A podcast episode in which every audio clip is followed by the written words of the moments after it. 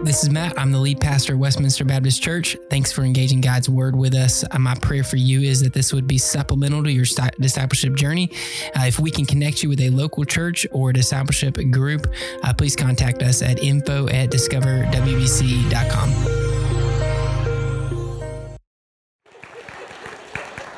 It's good stuff. We're going to be in Genesis 18 this morning, but I do want to make a few points about John chapter 1, verse 18 before we turn there in Genesis 18 to show you a few key points we need to know as we move back into the Old Testament. John chapter 1, verse 18. Uh, is the revelation of Jesus Christ. Look, here's what happens in John chapter 1. It basically says uh, a very similar statement as to John, uh, Genesis chapter 1. In the beginning, God created. And in John chapter 1, it's in the beginning. So, what, what, we're try- what God is showing us through the Gospel of John is that Jesus is recreating what has been created. Now, here's an awesome question for you today Was Jesus there at creation? Was, I love that, of course. Amen. That's truth. Was Jesus there at creation? Many denominations in religion will say that Jesus was created. We celebrate Christmas Day as the day Jesus was born. Some would say that Jesus was created then, and then now will live on for eternity. What that's called is everlasting. What we believe is that Christ has been forever and will be forever, which means that God was there in the beginning, God is here with us today, and God will forever be with us. God the Son being present with us at Christmas is what we are celebrating during this season. It's what we're doing. But I want to show you something in John 1. It says, In the beginning was the Word. And later in verse 14, it tells us who this Word is. It says, The Word became flesh and dwelt among us. We observed His glory. The glory is the one and only Son in the beginning was the Word, and the Word is Jesus, the Son of God. And later, skip down to verse 18, it says this No one has ever seen God, the one and only Son, who is himself God and is at the Father's side. He has revealed him. Like, church, if there's anything that we're celebrating during Christmas, that's it. Jesus Christ came. The Word of God which dwelt among us is the full measure of glory, the perfect revelation of our God in the flesh. This is what we celebrate, church. Now, I want to show you why that impacts us so much today. Obviously, it should impact us at the fact that God of the universe came into our presence, but I want to show you a few reasons why that impacts us in our life today. So turn with me to Genesis chapter 18. And as you turn, I want to remind you of what this series is all about. It's called A Different Kind of Christmas. Here's why I want to show you times that God's presence came into the world different times that we can celebrate that God came into this world in the form of a spirit, in the form of a burning bush, in the, in the form of an angel. In some capacity, God came to this world, and why and how we can celebrate this. It's a different kind of Christmas. But it's a, it's a reflection and it's a realization of God's presence that will impact how we celebrate Christmas today. Look, remember this. If Jesus was there at creation, which Colossians 1 tells us, right? It was by him, through him, for him that all things were created, Jesus Christ. If he was there at creation, if he is God's presence with us, then we can have confidence that in the midst of the, a world wrought with evil, the indwelling God, presence of God is redeeming, saving, protecting, and ultimately will restore his creation. We can have confidence in this. I think this is so much more than a human tradition. I think the presence of God makes Christmas so much more than a human tradition. And I think it's because a child was born, and that child was God. Genesis uh, chapter 18. The Lord appeared to Abraham at the oaks of Mamre while he was sitting at the entrance of his tent during the heat of the day. He looked up and he saw three men standing near him. When he saw them, he ran from the entrance of the tent to meet them bowed to the ground, and said, and notice this, he met them, but he says, My Lord, if I have found favor with you, please do not go on past your servant. Let a little water be brought that you may wash your feet and rest yourselves under the tree. I will bring a bit of bread so that you may strengthen yourselves. This is why you have passed on your servant's way. Later you can continue on. Notice down a few, few things that happen here wash feet, there's bread that's provided and there's a multiple a multiplicity of people. There's three people, but he only addresses one. Okay? Here's their response. Yes, they replied.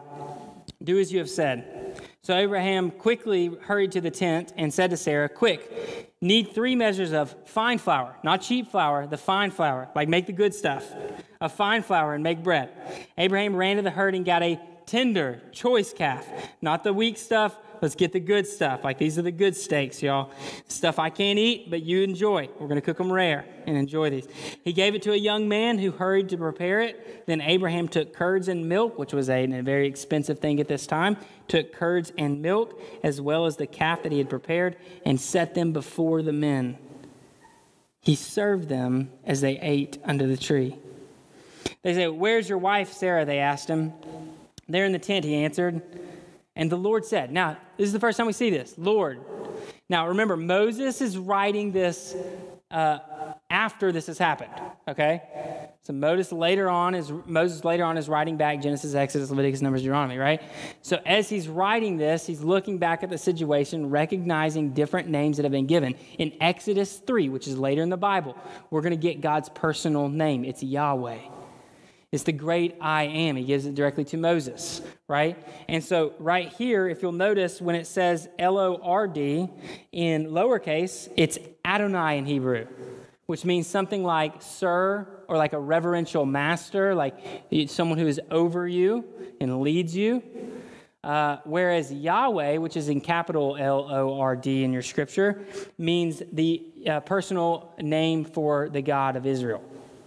So here, we see it says, The Lord said. All right, so we have three men who have come. He has isolated one out, recognizes something in this different in this one. And, and Moses writes back, The Lord said, I will certainly come back to you in about a year's time, and your wife Sarah will have a son. Now, Sarah was listening at the entrance of the tent behind him. Now, let me give you some historical context to this. Genesis chapter 12. God promises Abraham a nation. He's going to have many descendants from it. There's going to be a lot of people that come from this.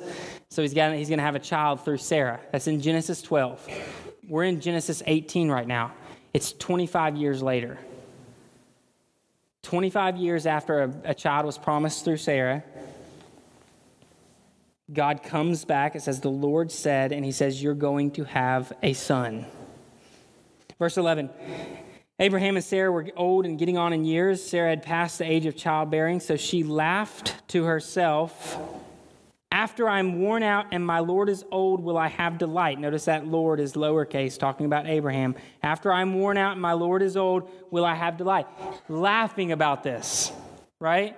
And, and at first, some of us may kind of look at it and go, like, seriously, why would you laugh at God's promise? Like, disrespect or whatever it may be. But how many of us today have are engaging something in our life today that we've been praying for for a long time? Maybe a year, maybe 5 years, maybe 10 years, maybe 25 years, like Sarah. You've been praying for it and praying for it and praying for it, haven't seen an answer, haven't seen something happen, and all of a sudden you get to the point where you're like, man, I don't think this is ever going to happen. For Sarah, it's laughter. If you remember the story of Jacob, he wrestles with God. God's like, I'm going to make a mighty nation out of you. You're going to be Israel. You're going to lead these people. And ultimately, from you is going to come David. And ultimately, from David is going to come Jesus, the Son of God, who's going to save the world. And Jacob wrestles with God as if he's going to defeat God, right? Jacob wrestles with him. Moses says, No, I'm not going. In the bush, it's on fire. Like, when does that happen? You know? All of a sudden, God's speaking to him. And yet, even though that's taking place, Moses rejects him, right? No, no, no, I can't go, God. I got to stutter. I, am not, I'm not confident with it. Like, I, I can't go, right? He says, unless you send somebody with me. Moses rejects God. Sarah laughs at God. Jacob wrestles God. Look at what the Lord has to say about it. Verse 13. But the Lord asked Abraham, Why did Sarah laugh? Saying, Can I really have a baby when I'm old? And here it is, y'all, verse 14. Like, this is what we as a church trust and believe. After 25 years of praying and the promise not being answered, the Lord says, Is anything impossible for the Lord? And notice this it says, At the appointed time, I will come back to you, and in about a year, she will have a son. How many of this are go, how many of us in here are going, Right, in an appointed time? You said 25 years ago I'd have a child.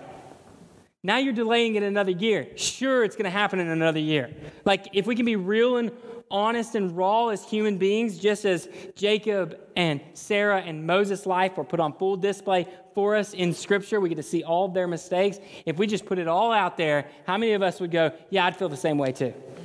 Like, God, why don't you just do it right now? If you're saying you're going to do it, like, why don't you just do it right now?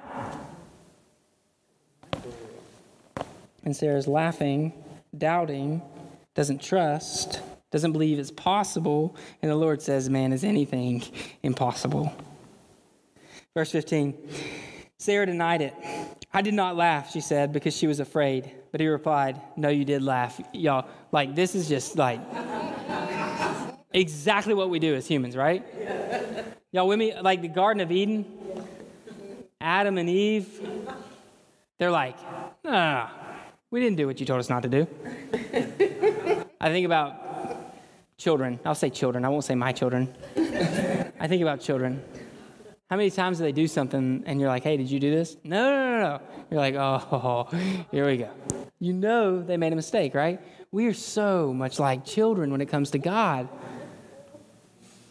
Like Sarah, she says she's old in her years.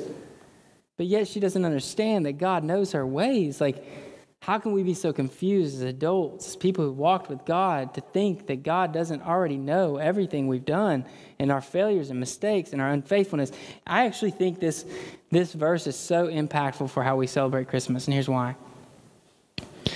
When the Lord says, No, you did laugh, it's a recognition that He knows her unfaithfulness. And even though he knows her unfaithfulness, he's still faithful. Church, I want us to see this morning that after 25 years of promise, God comes back and says, I'm still going to be faithful. And the response from the humans is to laugh at his promise. And he still says, Even though you've laughed, I'm still going to be faithful. Even though Jacob wrestles, God still is faithful to him. Even though Moses rejects him, God still uses him. Church, you may have gone through 25 years. 25 years of waiting and praying. 55 years. Church, you got to think about this. How faithful is a God who will still complete, fulfill his promises when we laugh in his face. Think about like let, let that sink in a little bit right now. I don't think there's anything more rude. Like it is the worst thing that can happen to me in my emotions if in a conversation somebody just laughs at you. You know what I'm talking about? Like just disregards you completely. That's what Sarah does to God. How disrespectful would it be for Jacob to wrestle with God? How, how disrespectful for, would it be for Moses in, in the front of a burning bush to say, No, I can't? I think that's why God keeps saying nothing's impossible with Him. And y'all, the, the difficult thing to understand as Christians, and especially, look, I'm 31 years old. Like 25 years is like um, almost my lifetime, right? And when I look back at that and I think about that, here's the, here's the reality. Sometimes what we want is instant. It's like if God doesn't do this right now, then he hasn't been faithful. But he says, hey, wait one more year. Wait one more year. And I look at that and I ask myself the question I want to ask you this morning. This question is Would you wait one more year? Would you wait till eternity? Because I don't think every single question we ask, every prayer we pray is going to be answered on this earth, but sometimes it's fulfilled forever in eternity in heaven. What you may be praying for today, the healing you may want today, might not happen until Jesus Christ raises you up into new life the pain you may experience, the hurt, the separation, the relational issues, the physical issues. All these things might not be relieved until the promise becomes true. That though we are in this world, we are not of this world. Though we are hated by this world, Jesus Christ, John 16 and 17, is coming back. And when he does, he will overcome sin, Satan, and death. That's our promise that we cling to. And I want to show you something here, Daniel chapter 3 when Shadrach, Meshach, and Abednego are challenged to worship uh, their, the king of, the, of, of, their day or to worship the king who they've always loved and worshiped and followed, they have an option. Are they going to worship their king or are they going to worship the king, the Lord, Yahweh? This is before them, right? And it's literally standing before the one who's telling them they're gonna, he's going to throw them into the fire if they don't worship him. Standing before them, they don't worship him, they worship God alone. And what happens? Throw them into the fire. And in three people in the fire, they see four. And I think we have to ask the question who is this fourth person, right? Now go back with me to Genesis 18. Three people come up. One of them is identified, separated out as the Lord. When he speaks, he speaks as the Lord. He even says, I have chosen you. Look at verse 16. The men got up from there and looked out over Sodom, and Abraham was walking with them to see them off. Then the Lord said, All right, Lord, Yahweh. Should I hide what I'm about to do from Abraham? Abraham is to become a great and powerful nation, and all the nations of the earth will be blessed through him. For I have chosen him Whoever this individual is has chosen Abraham so that he will command his children and his house after him to keep the way of the Lord by doing what is right and just. This is how the Lord will fulfill to Abraham what he promised. Then the Lord said, The outcry against Sodom and Gomorrah is immense, and their sin is extremely serious. I will go down to see if what they have done justifies the cry that has come up to me. If not, I will find out. Now, check this out, verse 22. The men turned from there and went towards Sodom while Abraham remained standing before the Lord. Skip with me down to Genesis 19, verse 1. The two angels entered Sodom in the evening as Lot was sitting in Sodom's gateway. Two angels are entering Sodom and Gomorrah. One has stayed behind. The one who has stayed behind, it says Abraham is standing before the Lord. Who is this in John in Genesis 18? Who is this in Daniel 3? It's hard to say definitively who it is. Honestly, because in Aramaic it later says that it's an angel, the fourth person in the fire. But in Genesis 18, this person eats bread with them, washes feet, and is declared to be the Lord. Sarah overhears the conversation it's not just a revelation, it's not just a message specifically to Abraham, it's physical people there in front of Abraham who are speaking and those around are hearing, who are literally eating food and washing feet. And I want to remind you of John. Jesus is the bread of life.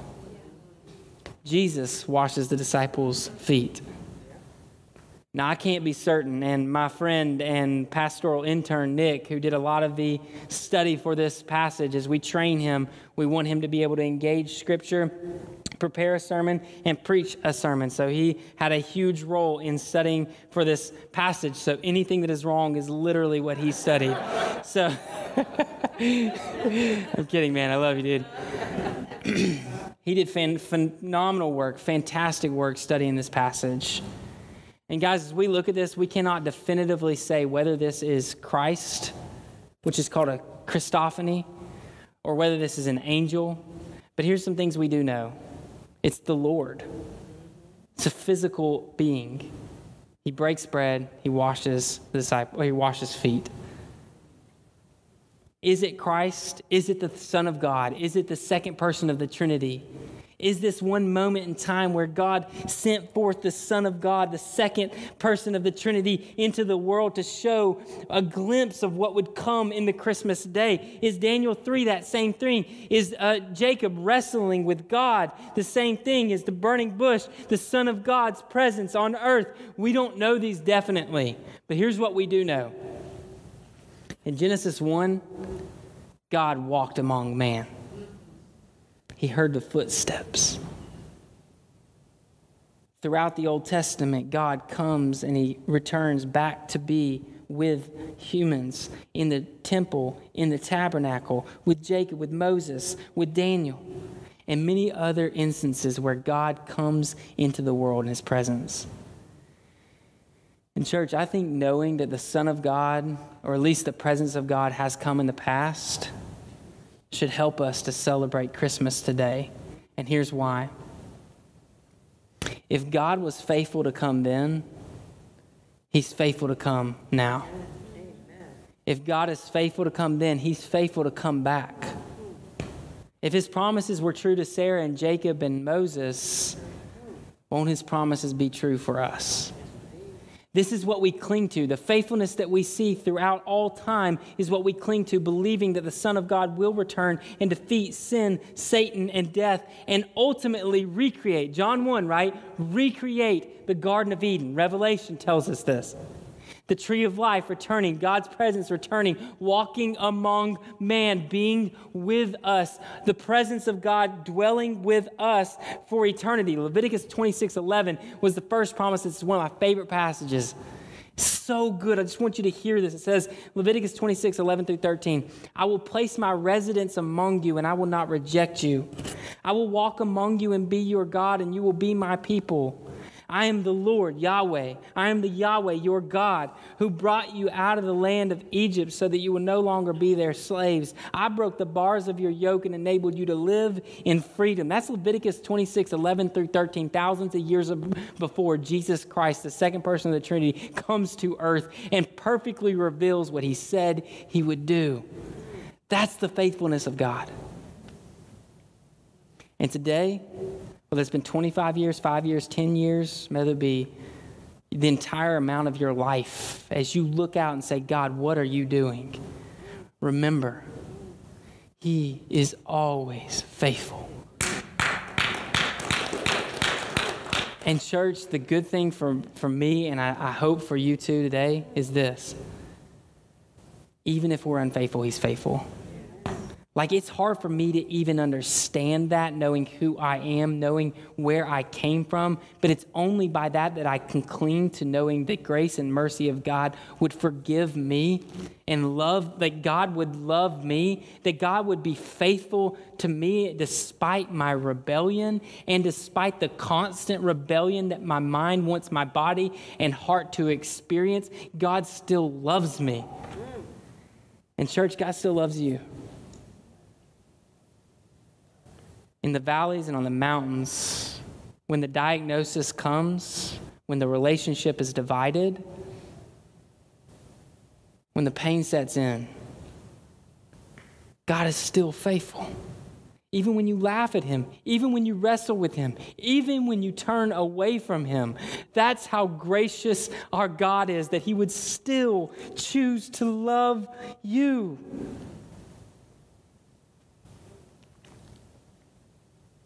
This Christmas, I've got three challenges for you. First, trust in God's promises. Sarah laughed at God's promises, but I one pastor I love to listen to, he said this. He said, "Everything's crazy until it happens." You know what I'm talking about? Everything seems crazy, and then all of a sudden, when it happens, it's like, man, that was God's miracle. What are you walking through today? What are you not trusting God with today? And sometimes, y'all, what are you trusting God with today that you're struggling? You're just kind of sitting back going, like, I feel like I'm moving to that place of I'm I'm too old, I can't bear a child. How how would this happen? Maybe in your life, it's like God, I, I, I, don't see a way forward. I don't see hope. I don't see anything that could come good from this. God, what are you doing? I hate where I'm at. I hate who I'm with. What are you doing?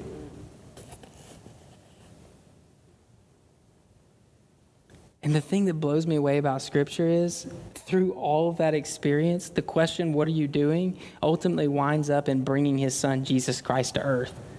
Have you ever wondered, like, why would God use Abraham despite all of the despicable things he does? Why would God use David despite all the despicable things he does? You look through the, the, the chain of Jesus' life, like the genealogy in Matthew and Luke, and you're like, why would you use them?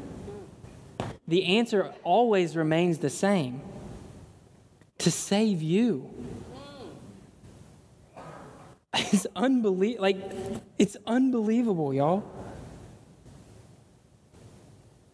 Trust God's promises. He is faithful. Second, let God's presence influence your anxiety. You see, anxiety is always the fear of what could come. Faith is knowing what will come. Knowing that Jesus is returning to overcome the world causes us not to fear the world. Why would we fear an enemy that we know will be defeated? The cure to anxiety faith. I know what is before me. And though I may face difficulties and troubles and suffering and sickness, I know that in the end, we win. That's what we cling to. And third, I have uh, when in, one of my D groups, one of the young men, he doesn't struggle with anxiety, depression, suicidal thoughts, any of that.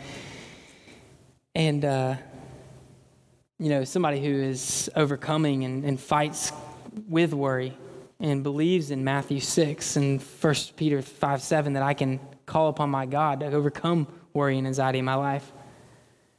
I said to him, I said, Man, there are people that need to hear your story. There are people in this world that need to know that, that if you can find freedom, so can they.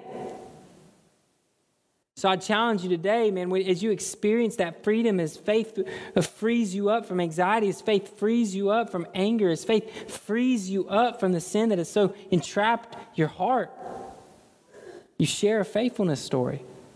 This is how God has been faithful to me. Can you imagine Sarah's story after? Like she looks back and she's like, "Ooh, I probably shouldn't have laughed at God on that one." you know what I'm talking about? But can you imagine what it would be like to share that with somebody as somewhere in her 90s or later, as she looks back at her life and she goes to share this with somebody, and she's like, "No, I'm serious. God did this." I waited for 26 years and God came back at the appointed time. You know when else it says that God came back at an appointed time?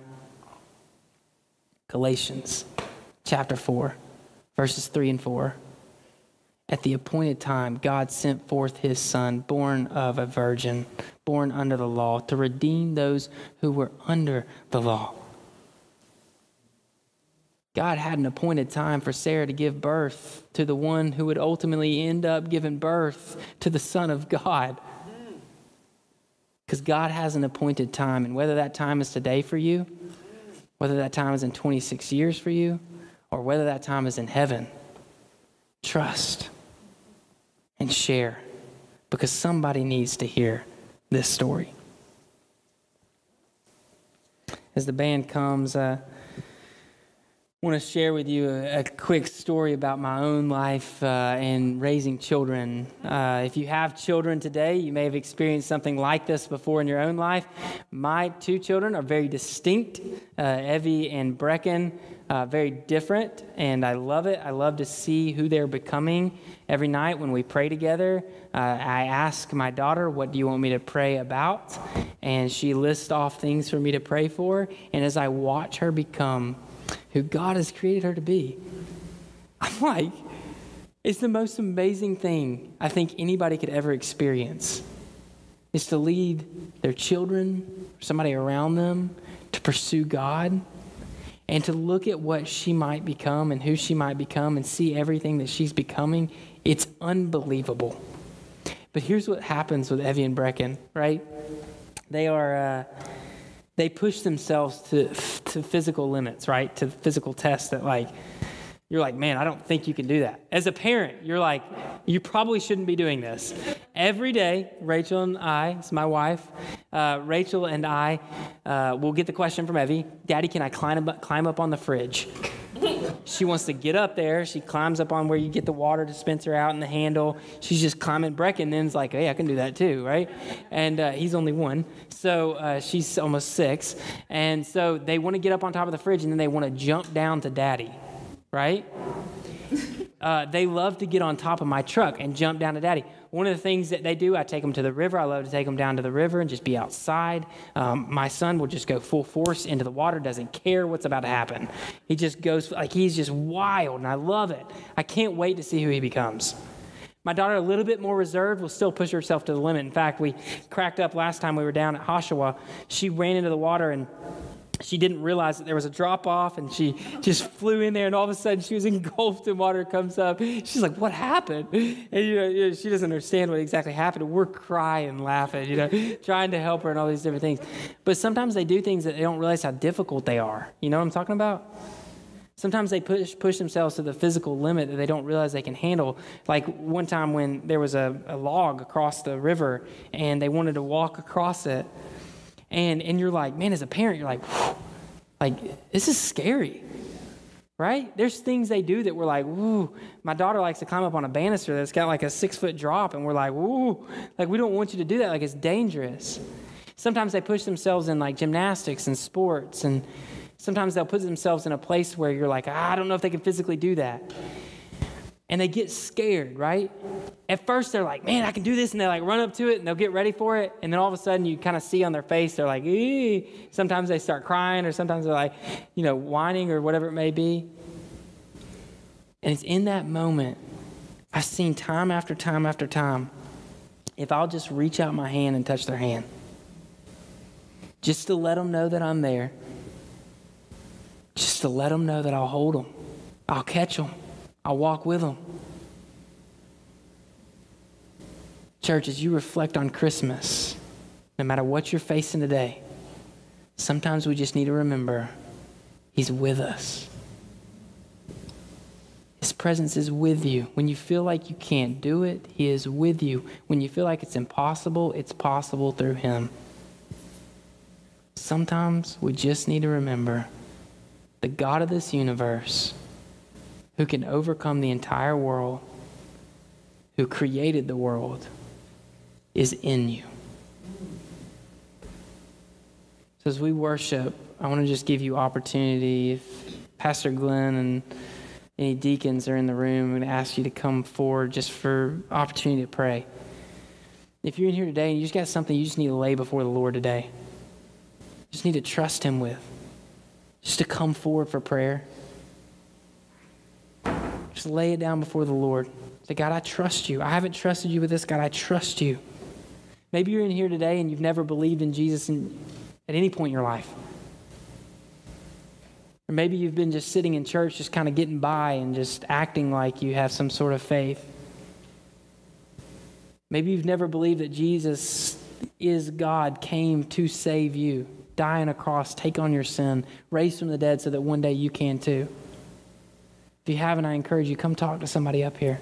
Or afterwards, come talk to me. We're going to sing a song about how good our God is in response to his faithfulness. So if you will, pray with me, and then come forward if you need to talk to someone to come pray. Father, you are so good. Your faithfulness, despite our unfaithfulness, is unfathomable your grace and mercy despite our mistakes. I can't I sometimes can't even comprehend it, God, but I declare that I believe and I trust you. Father, as a church, we are here because we believe you. We trust you. We worship you. Despite what is going on around us, we worship you. God, strengthen our hearts, strengthen our minds, strengthen our hands that we might do your will, think about godly things, and believe in our hearts the truth that you've given us. As the man said, he faced the loss of his child. I believe. Help my unbelief.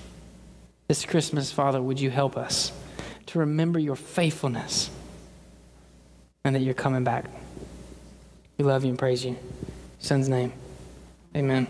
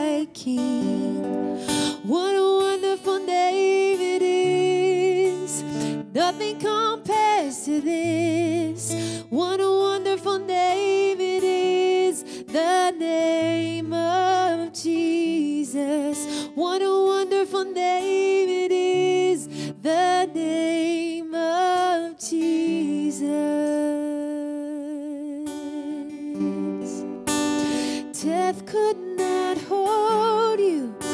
The veil tore before you. You signed.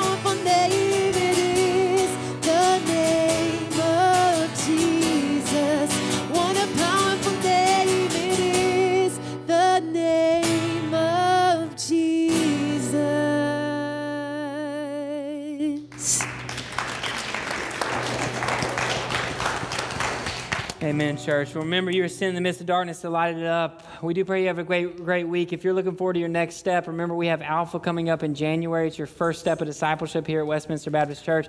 You want to know more about your faith? Uh, that's where Hugo came to know a little bit more about his salvation and was baptized because of it. Um, if you want to know more, connect with Alpha. DiscoverWBC.com slash Alpha is where you can sign up or just talk to one of our leaders outside.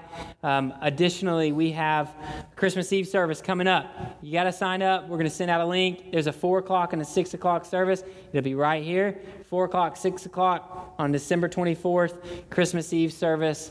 Uh, we hope you can attend. If you were planning on coming to the cantata today, we had to cancel it, unfortunately, uh, uh, due to losing our director. Uh, she's out because of a. Uh, um, positive test on COVID, so uh, we cannot have cantata, unfortunately. So y'all be praying for that family.